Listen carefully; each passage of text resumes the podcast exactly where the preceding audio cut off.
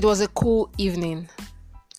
The gathering of men, as was popularly called, had not held in a long time. A very long time when all hopes had been lost and every man was cared for his family. He looked around and was glad that smile and laughter had finally returned to the people's faces. Everyone had been worried. He wondered what would have happened to the people, his people, if his woman had not stepped in.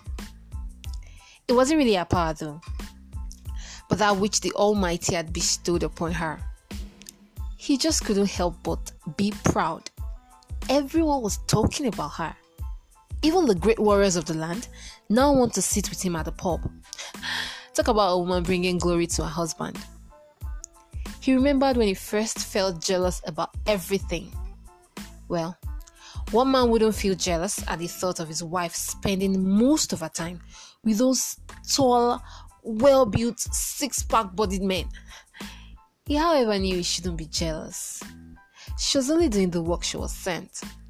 Moreover, Deborah may be strong willed, but a submissive and very compassionate woman. He raised his cup of wine and cheered to more years of victory.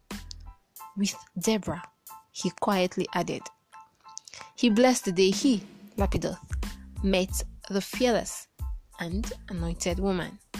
I mean, anything and everything